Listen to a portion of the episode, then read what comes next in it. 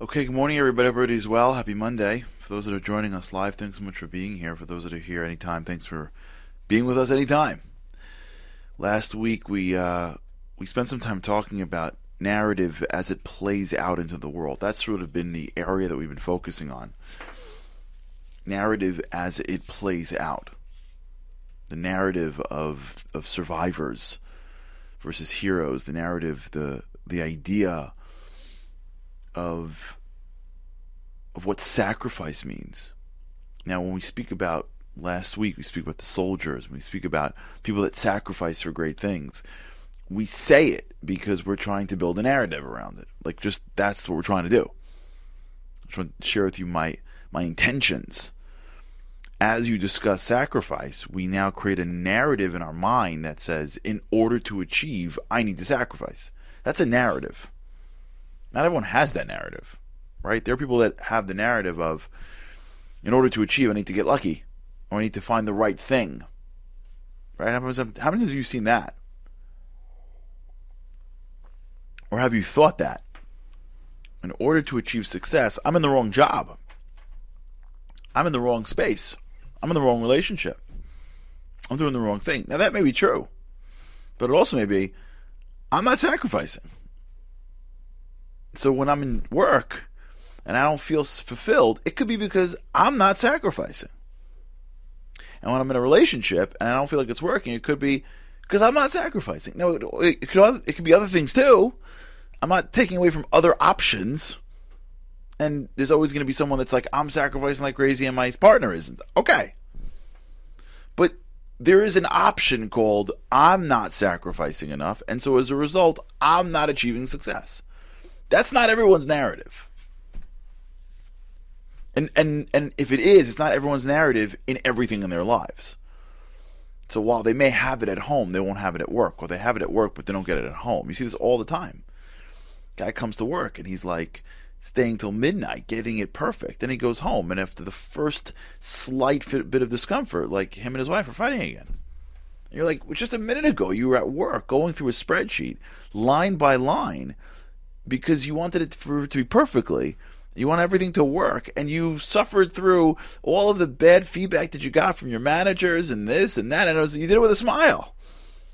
You get home, a little bit of discomfort at the dinner table, and you fly off the handle.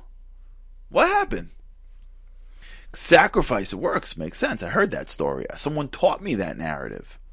Maybe as a kid, I was in school and I heard a class about how if you want to get into college, you got to sacrifice. And I bought it and I got into a good college and then I did it again and I did it again, did it again, then I got to work.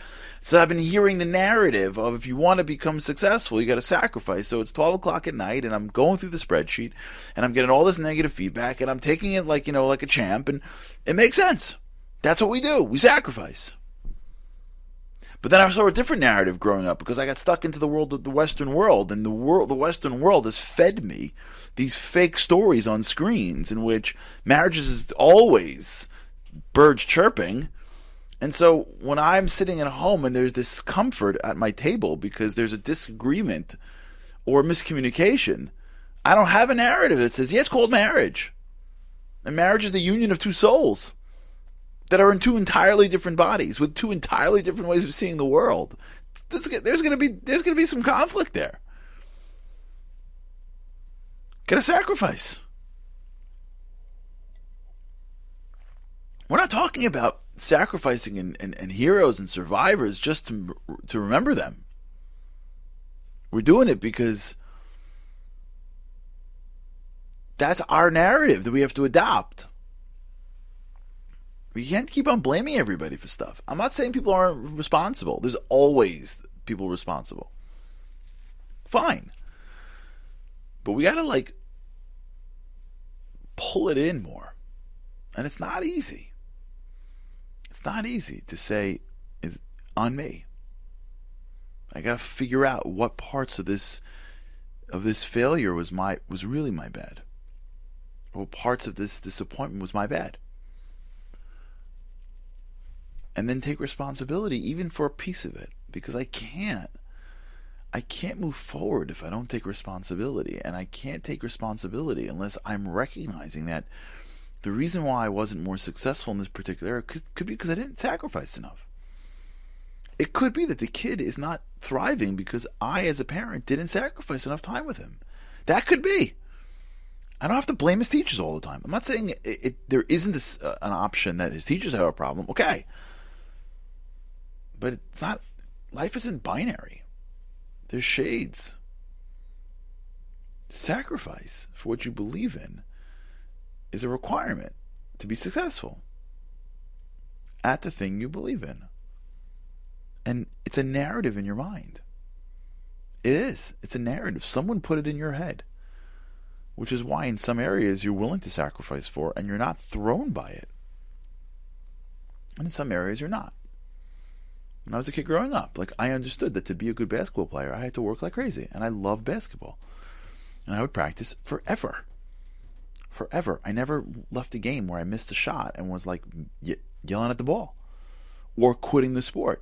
I would just sit on the court afterwards or go home to my backyard and just keep on shooting. I that's a narrative. The narrative is to be great at this game, you have to sacrifice.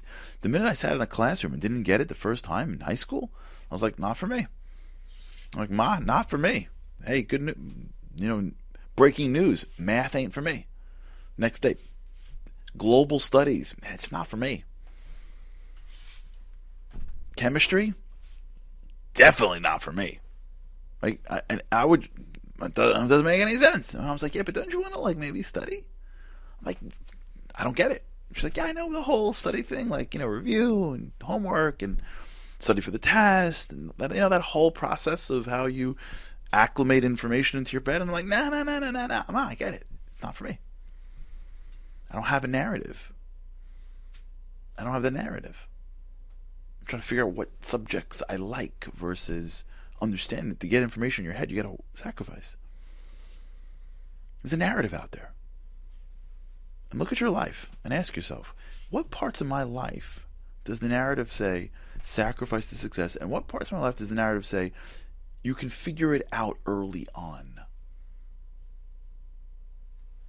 And you'll see. In those parts, when you hit a wall, you're probably blaming somebody else.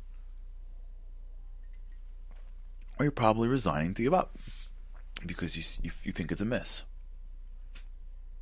Maybe it's not. Maybe you just don't have the right narrative to go to the other parts of your life. Not in every case. You can pivot a million times in life. You could start in the, off in the wrong job and shift 100%. But that narrative is critical. I will talk about it. All right, everybody, have a great day. God's help, I can't wait to see you again tomorrow. Have a great day. Living on a lifeline. The world doesn't ever seem to change. Looking for the sunshine.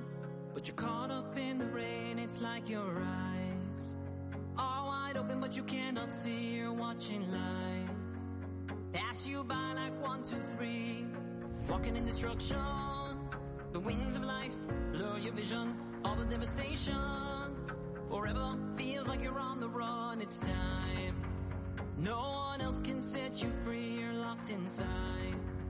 And only you have got the key.